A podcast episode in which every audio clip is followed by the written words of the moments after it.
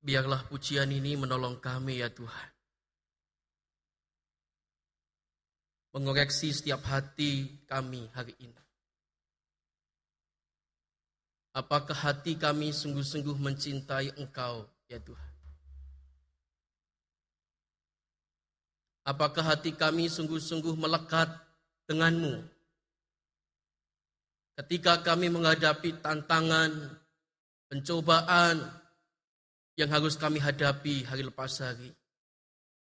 Apakah hati kami sungguh-sungguh melekat kepadamu ya Tuhan? Sehingga ketika kami menghadapi pencobaan-pencobaan yang ada, setiap tantangan-tantangan yang ada, kami boleh dapat menjalaninya bersama-sama dengan Tuhan.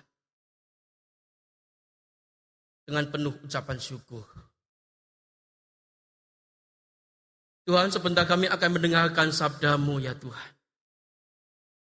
Berbicaralah Tuhan pada hari ini dan kami siap mendengarkan sapaan firmanmu. Berkatilah hambamu dengan segala keterbatasan yang ia miliki untuk boleh memberitakan kebenaran firmanmu ya Tuhan. Dan juga setiap kami ya Tuhan, siapkan hati dan pikiran kami. Kami hendak belajar kebenaran firman-Mu. Jadikan hati kami tanah yang subur ya Tuhan. Ketika benih firman itu tertabur dalam hati kami, biarlah firman itu bertumbuh dalam kehidupan kami ya Tuhan. Kami serahkan pemberitaan firman-Mu hari ini hanya ke dalam tangan kuasa pengasihan Tuhan. Dalam satu nama Tuhan Yesus Kristus kami sudah berdoa dan mengucap syukur. Haleluya. Amin. Shalom Bapak Ibu. Selamat pagi semuanya. Semuanya dalam keadaan baik, sehat. Amin. Sudah empat belas hari kita ada di tahun dua ribu dua puluh empat. Sebulan lagi kita akan mengadakan pemilu ya. Jadi kita terus berdoa supaya Tuhan memberkati jalannya proses pemilu pada tahun ini ya. Kiranya Tuhan boleh menolong. Hari ini kita akan belajar kebenaran firman Tuhan bersama-sama. Firman Tuhan hari ini terambil di dalam Ezra pasal yang kedua. Ezra, Ezra pasal yang kedua. Bisa ditampilkan slide saya. Teman-teman, bisa bantu saya. Tidak tertera di depan ya. Ezra pasal yang kedua, oke. Okay. Ezra pasal yang kedua, kita akan membaca ayat yang ke enam puluh delapan, enam puluh sembilan, kemudian ayat yang pasal yang ketiga ayat empat dan lima, ya. Ezra pasal yang kedua ayat enam puluh delapan, demikianlah sabda Tuhan. Beberapa kepala kaum keluarga tatkala datang ke rumah Tuhan yang di Yerusalem, mempersembahkan persembahan sukarela guna pembangunan rumah Allah pada tempatnya semula. Ayat enam puluh sembilan. Mereka memberi sumbangan sekedar kemampuan mereka untuk perbendaraan guna pekerjaan itu. Sebanyak enam puluh satu ribu dirham emas, lima ribu mina perak, dan seratus helai kemeja imam. Pasal ketiga ayat empat dan lima.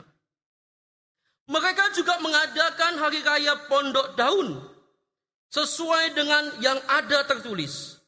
Dan mempersembahkan korban bakaran hari demi hari menurut jumlah yang sesuai dengan peraturan, yakni setiap hari menurut yang ditetapkan untuk hari itu. Dan sejak itu, diadakanlah korban bakaran yang tetap. Juga korban bakaran pada bulan baru dan pada setiap hari raya yang kudus bagi Tuhan. Dan setiap kali orang mempersembahkan persembahan sukarela kepada Tuhan. Yang berbahagia adalah kita yang tidak hanya membaca, tapi lebih-lebih kita yang melakukan kebenaran firman itu di dalam kehidupan kita hari lepas hari. Saudaraku yang dikasih dan mengasihi Tuhan, saya seringkali sepedaan motor ketika siang hari begitu. Ketika siang hari dengan teriknya panas matahari, saudara, menyengat gitu ya. Untuk menghibur hati saya gitu ya. Seringkali mata saya itu lihatnya itu bukan jalan, tetapi mobil di depan saya. Yang paling saya suka ketika ada mobil dengan tulisan yang unik-unik, saudara. Atau saudara pernah lihat gak mobil-mobil itu gitu ya. Ada yang bilang, ku tunggu gajimu. Wah, gitu ya. Wah, ini kalau sudah mepet-mepet gitu ya. Kemudian baca itu, wih seneng gitu ya. Rasanya ada semangat yang baru begitu. Nah, tapi suatu ketika saudara-saudara, saya menjumpai sebuah angkot. Angkot ini juga gak kalah uniknya begitu. Angkotnya sudah tua gitu ya. Tetapi ada satu kalimat yang membuat saya berpikir tajam dan keras gitu ya. Maafkan saya nggak bisa ambil gambar angkotnya karena naik motor, takut nabrak saudara ya. Nanti kalau nabrak malah jadi bahaya ya.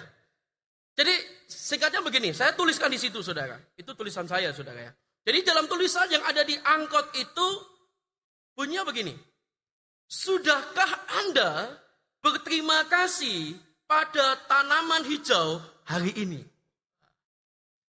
Saya mikir keras sudah. Ini angkot kenapa dia mengkampanyekan tanaman hijau gitu kan. Tanaman itu memang penting bagi keseimbangan alam kita saudara. Bayangkan jika Surabaya ini gak ada tanaman saudara. Bagaimana suasana panasnya akan lebih menyengat sekali bukan? Tentunya beda antara Surabaya dengan mungkin yang ada di Bomo yang jauh dari perkotaan. Udaranya tentu kualitasnya juga berbeda. Maka tanaman itu sangat diperlukan di perkotaan. Kemudian saudara-saudara saya berpikir tajam. Tapi kok dia berterima kasih kepada tanaman malahan gitu ya. Kok tidak berterima kasih kepada yang menciptakan tanaman itu. Gitu kan. Itu menjadi pertanyaan saya saudara. Kenapa ya misalkan itu keyakinannya Pak Sopir, tidak tahu keyakinannya apa, saya tidak mengerti saudara. Apakah mungkin e, tanaman itu bagi dia itu e, seorang dewa atau apa, saya nggak ngerti saudara ya. Tapi dia kenapa terima kasih sama itu gitu kan. Itu pikiran saya saudara. Apakah stiker mobil itu atau di angkot itu menyatakan bahwa karena begitu bergantung pada tanaman, maka kita mesti mengucap syukur dan terima kasih kepada tanaman itu. Saudaraku yang dikasihi dan mengasihi Tuhan, jika itu yang diyakini oleh driver daripada angkot itu, maka saya mau katakan bahwa ia harus belajar banyak tentang siapa yang pantas menerima rasa syukur dari kita. Saudaraku yang terkasih di dalam nama Tuhan Yesus Kristus, angkot memang kerjanya luar biasa, saudara. Di tengah-tengah tekanan yang begitu hebat dengan online dan lain sebagainya. Ada begitu banyak angkot itu mengeluh, saudara. Tapi kalimat itu membuat saya berpikir, dia masih punya rasa terima kasih. Meskipun bagi saya, kok tidak terima kasihnya kepada sang pencipta dari tanaman itu. Saudaraku yang dikasihi Tuhan, saya mau katakan bahwa seringkali kita itu mengeluh dalam kehidupan kita. Saya mengatakan begini, saudara. Berkeluh kesah dalam setiap saat itu mudah, tapi akan membuat hatimu makin susah. Saudara. Namun dengan bersyukur dalam segala keadaan, itu memang berat untuk kita lakukan. Tetapi justru akan membuat hatimu semakin kuat. Saudaraku yang terkasih dalam nama Tuhan Yesus Kristus, bila saudara-saudara mengingat khotbah minggu yang lalu yang disampaikan Pendeta Meling, kita mendengar bahwa khotbah minggu lalu bangsa Israel itu berada di masa pembuangan. Mereka itu menghadapi banyak sekali masalah dalam kehidupan mereka. Bahkan mereka kalut di dalam persoalan yang besar ketika mereka berada dalam pembuangan, saudara. Mereka jatuh di dalam kemiskinan, saudara. Bahkan mereka juga kehilangan relasi dengan Allah. Bahkan dikatakan oleh Los Amina, mereka kehilangan harga diri. kehilangan martabat sebagai bangsa yang merdeka karena dia dibuang. Dan disinggung juga mereka kehilangan tanah air mereka. Saudaraku yang dikasihi dan mengasihi Tuhan, ketika bangsa Israel dalam kesukaran, di dalam pembuangan, kemudian masa itu berganti, saudara. Mereka dibebaskan oleh Koresh, kalau minggu lalu kita dengar, begitu. Kemudian setelah mereka dibebaskan oleh Koresh, mereka itu menata kehidupan mereka kembali, pasca dari pembuangan. Dan poin yang saya dapatkan minggu lalu, yang benar-benar terkena dalam hidup saya adalah pemulihan relasi, saudara. Pemulihan hubungan dengan Allah membuat bangsa Israel itu bertumbuh secara kerohanian mereka, saudara. Artinya apa? Ketika kita mau ngomong bertumbuh, kalau relasi kita dengan Allah itu tidak dipulihkan, maka kita nggak bisa bertumbuh, saudara. Kemudian saya mencoba searching tentang Koresh ini, saudara. Ternyata bagi saudara, Koresh ini adalah seorang pemimpin Persia. Jadi ketika dalam masa pembuangan, kemudian bergantilah masa Persia yang menguasai wilayah tersebut, saudara. Nah, Persia ini punya keunikan, saudara. Di mana kekuatan dunia baru, yaitu Persia, berdasarkan kebijakan luar negerinya yang baru, orang-orang tawanan di, di Babel pada waktu itu diizinkan pulang ke kampung halamannya. Ini sebuah kebijakan di Persia, saudara. Dan ternyata bagi saudara, ketika bangsa Israel itu dibebaskan dari tawanan itu, ternyata tidak sepenuhnya semuanya bebas, saudara. Jadi ada tiga gelombang. Coba bisa satu slide lagi. Jadi gelombang pertama itu ketika pemimpin Yahudi itu dalam masa Zerubabel, saudara. Inilah yang membawa bangsa Israel itu ke tempatnya yang lama, gitu ya, ke kampung halamannya. Dan mendirikan bait Allah, itu dalam pemerintahan Zerubabel. Dan raja Persianya adalah Koresh. Itu lima tiga delapan sebelum Masehi.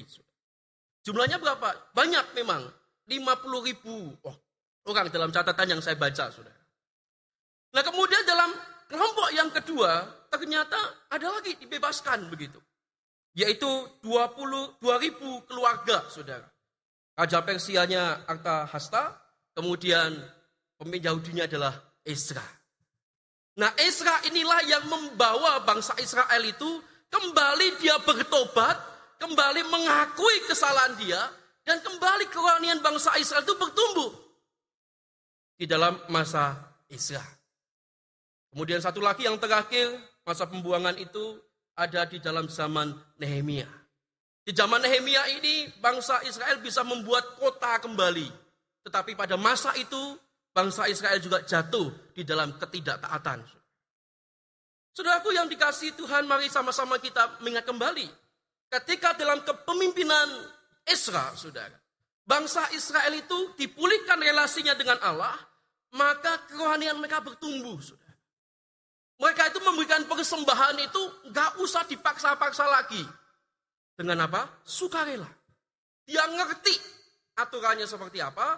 Dia ngerti tata caranya seperti apa. Bahkan dia ngerti tempatnya di mana. Ini menarik, saudara. Sudah lama mereka gak bisa melakukan itu. Ketika mereka dalam masa pembebasan, mereka mengingat kembali apa yang mereka harus lakukan untuk Tuhan. Ini menarik, saudara.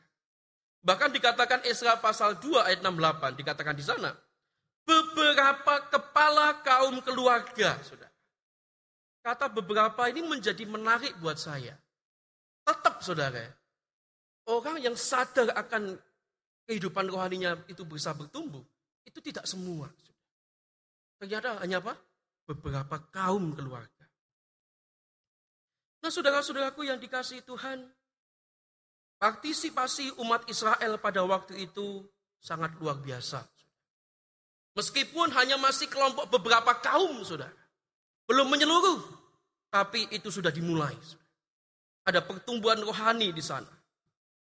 Maka saya bisa melihat bahwa, saudara, bertumbuh itu jangan sendiri, saudara. Ajak yang lain juga. Ngajak orang lain, saudara. Berapa banyak saudara yang bisa mengajak saudara-saudaranya untuk beribadah hari ini?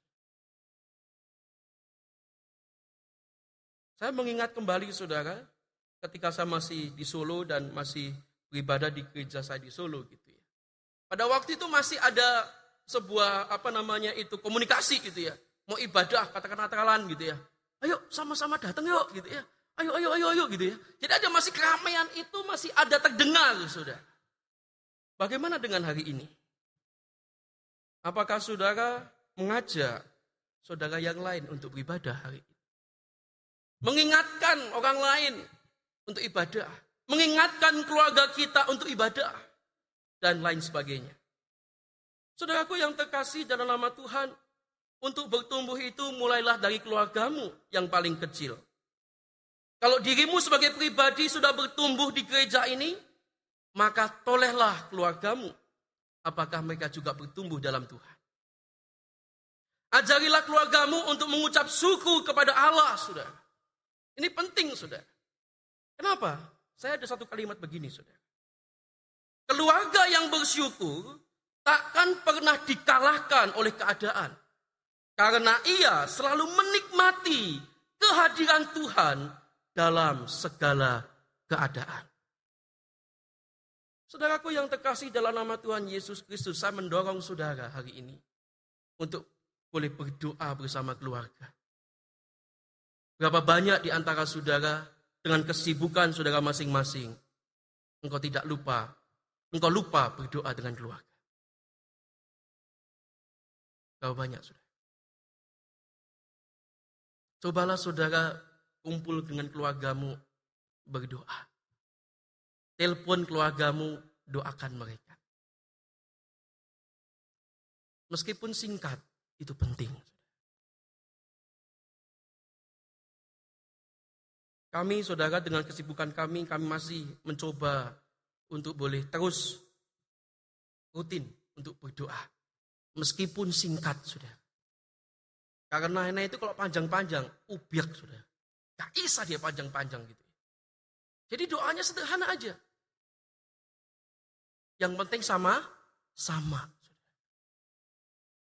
Ini penting. Apalagi kalau kita punya keluarga yang tidak serumah dengan kita. Apakah kita memperhatikan kerohanian mereka? Apakah kita pernah mendoakan mereka? Meskipun by phone. Nah, saudaraku yang terkasih dalam nama Tuhan Yesus Kristus. Gereja kita seringkali terkenal dengan teologinya, reform. Teologi itu berbicara erat dengan ucapan syukur, saudara. Kalau kita belajar teologi, kita bisa nggak bisa, kita harus berbicara dengan ucapan syukur juga, saudara. Karena begini, saudara.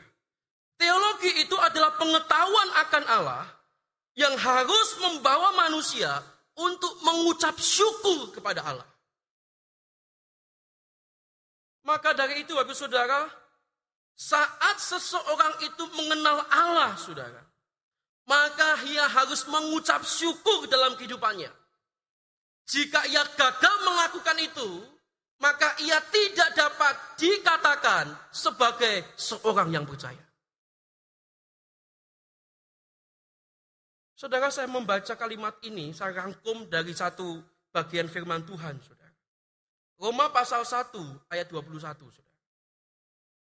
Roma pasal satu ayat dua puluh satu itu itu diberikan atau e, ditujukan kepada orang-orang lalim atau orang-orang fasik, Saudara. Bunyinya begini.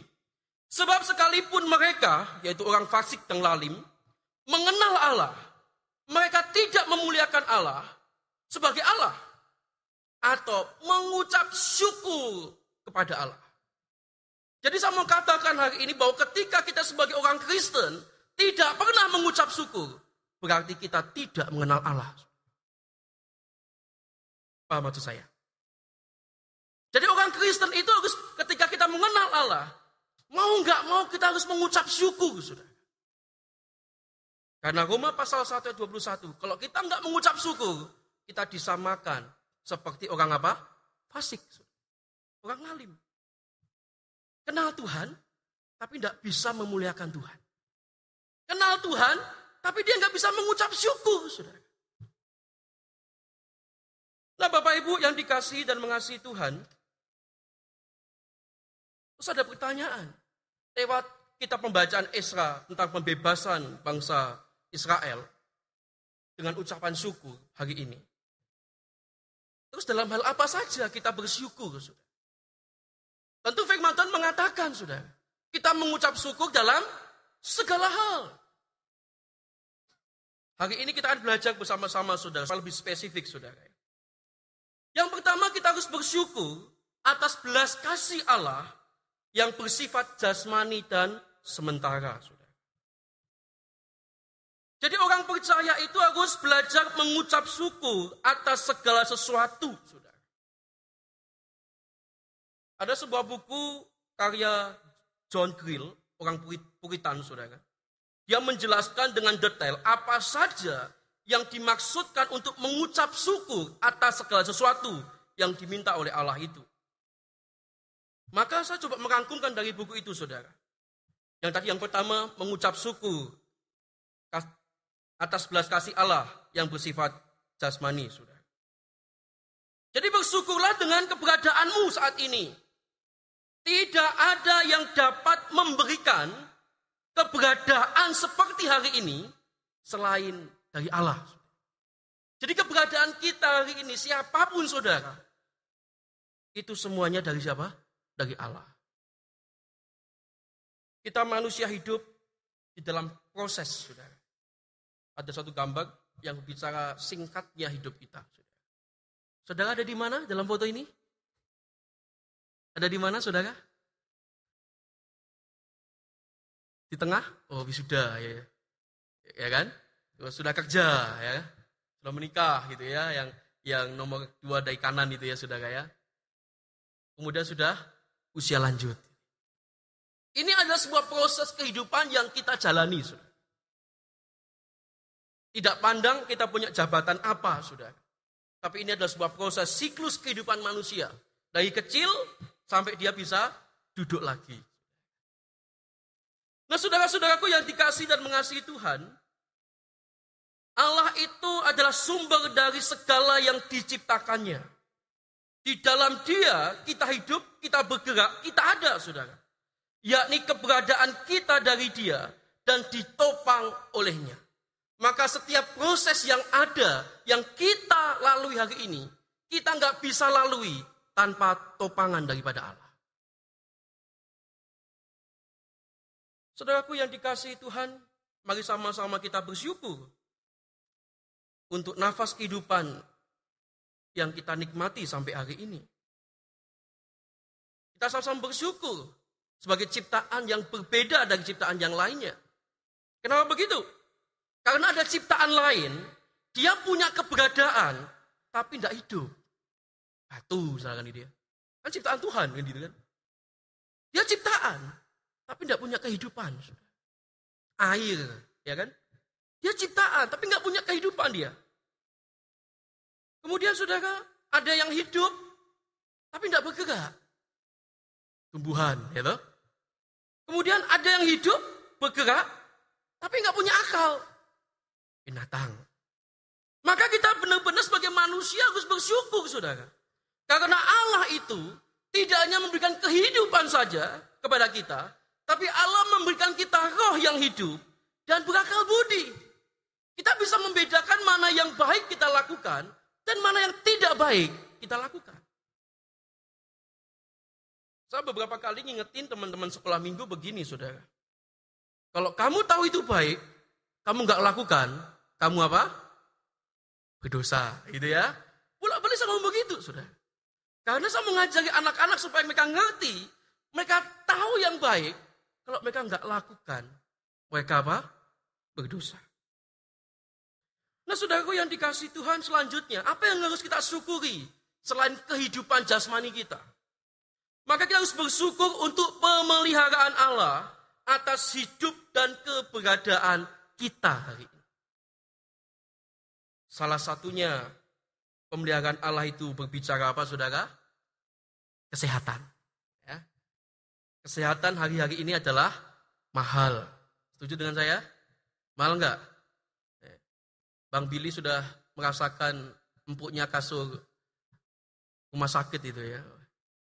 Saya kaget ya, tiba-tiba dia terkapar gitu ya. Wah, iso sakit ya Bang Billy ini ya. Saudara, kesehatan adalah belas kasih Allah yang amat berharga, saudara. Yang tanpanya berkat-berkat lain tidak dapat dinikmati. Amin.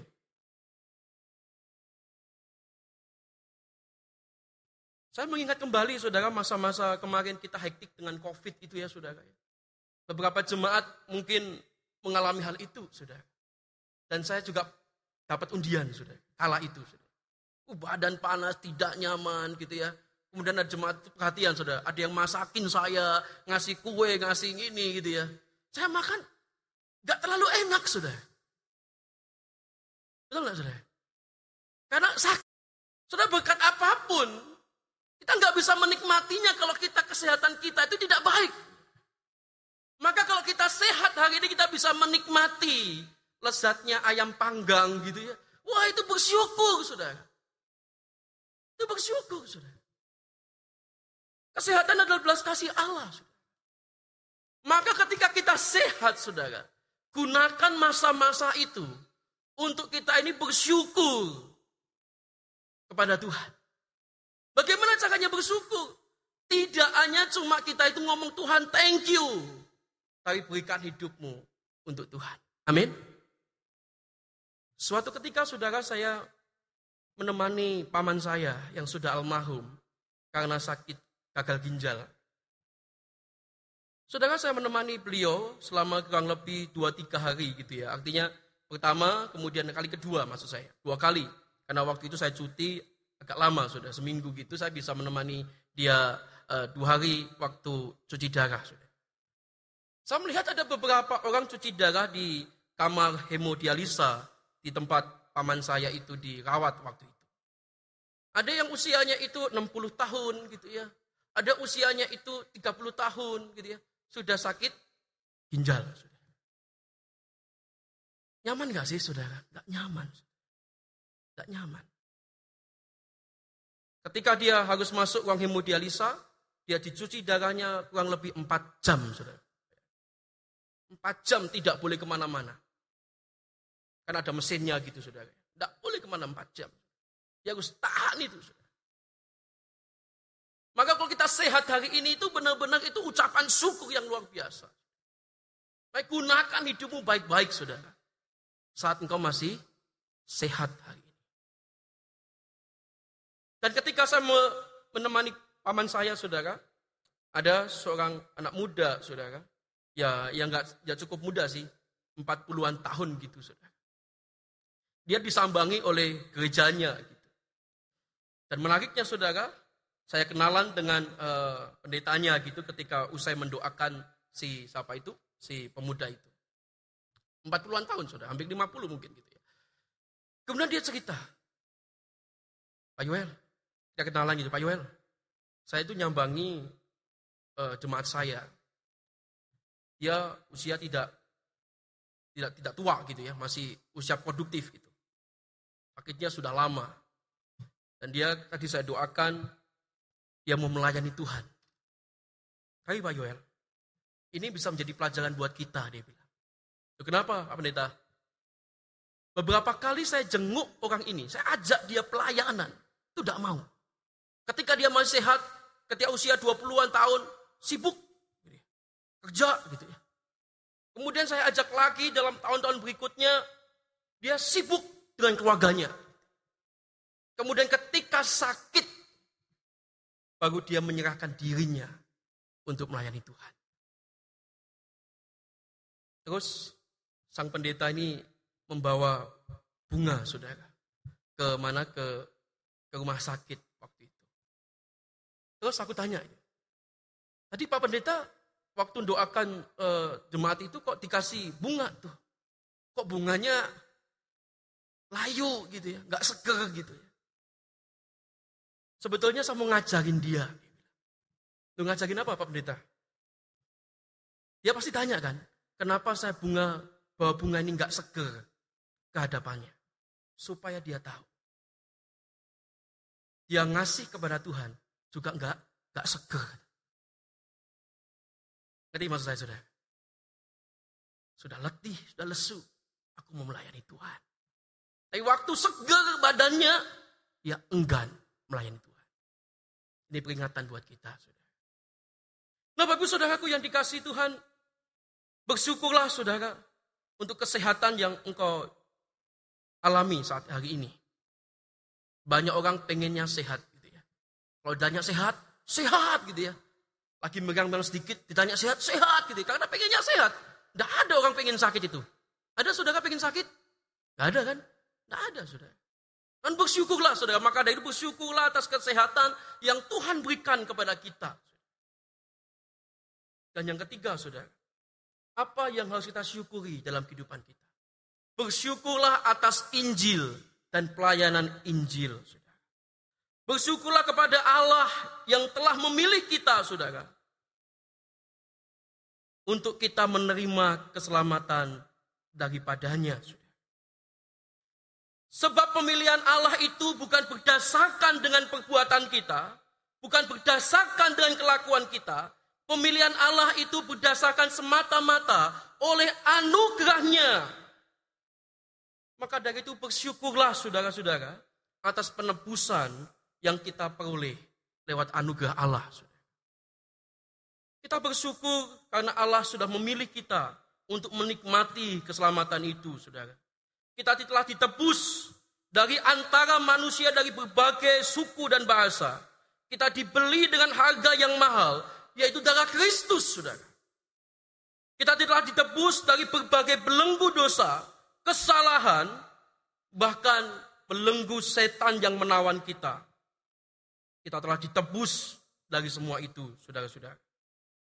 Bersyukurlah karena Tuhan memilih kita untuk menjadi anaknya, saudara. Maka kita harus senantiasa mengingatnya. Beberapa waktu lalu saya melayani di S M A lima, tempatnya Los Amina gitu ya. Di Sulawesi negeri, saudara. Saya berpesan tajam sama mereka, saudara. Kalau kamu punya pacar, carilah yang seiman. Betul ya Los Amina ya? Jangan kau tinggalkan Yesus gara-gara kamu punya pacar, aku bilang. Karena Yesus itu sudah menyelamatkan dirimu. Dia berkorban sampai mati di kayu salib untuk dirimu. Kalau kamu enggak nginget dia, aduh, ya apa coba? Saudara, saya mau kasih satu video terakhir untuk menutup khotbah saya hari ini, saudara. Saudara, di cerminan, saudara, ketika kita diselamatkan, maka seharusnya kita terus orang ini menemukan orang seekor ini. Orang ini menemukan seekor rusa yang tertancap anak panah dari pemburu. Dia seperti panik dan kabur ke halaman rumah orang itu. Setelah berhasil ditangkap, ia mencabut anak panah dari tubuhnya dan langsung membawanya ke dokter hewan karena ia sangat lemah. Ia pun diberikan pertolongan pertama dan mulai tenang. Mungkin ia sadar bahwa ia sedang diselamatkan. Ia pun dipelihara sementara oleh orang itu hingga ia pulih dengan sempurna. Saat dia sudah sembuh, orang itu melepaskan si rusa ke alam liar untuk melanjutkan hidupnya. Tak lama setelah itu, ia datang kembali ke rumah orang itu bersama teman-temannya. Sepertinya si rusa memberitahu temannya kalau ia sudah diselamatkan oleh orang itu. Ia juga kadang mengunjunginya sendiri. Hingga suatu saat, ia berkunjung lagi dengan anaknya. Ia tidak pernah lupa dengan yang menyelamatkannya. Kalimat terakhir itu meneguh hati saya. Dia tidak pernah lupa dengan apa? Yang menyelamatkannya. Kiranya itu juga ada dalam diri saudara. Jangan pernah lupa dengan Allah yang sudah menyelamatkan hidup saudara. Kita berdoa.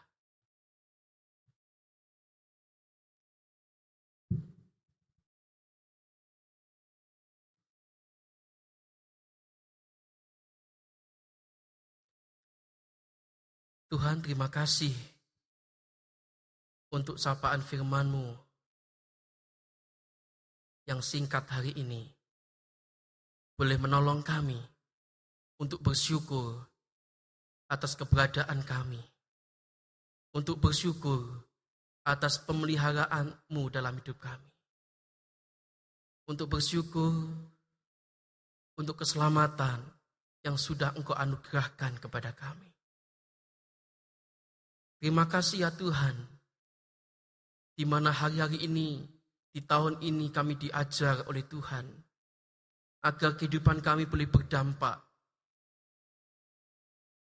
di dalam keluarga kami, di dalam lingkungan sekitar kami. Ajar kami ya Tuhan, untuk menjadi teladan buat mereka. Ajar kami ya Tuhan, di mana kehadiran kami bisa menjadi berkat buat mereka. Sehingga mereka bisa melihat, orang-orang yang belum mengenal Engkau juga bisa melihat, kami adalah saksi-saksi Kristus yang ada di dalam dunia ini. Kami serahkan ya Tuhan untuk setiap kami yang boleh belajar kebenaran firman-Mu. Mampukan kami Tuhan, tolonglah kami ya Tuhan, supaya kami bisa bersyukur dalam segala keadaan yang kami harus hadapi hari-hari ini. Terpujilah namamu Tuhan. Demi Yesus Kristus kami berdoa. Amin.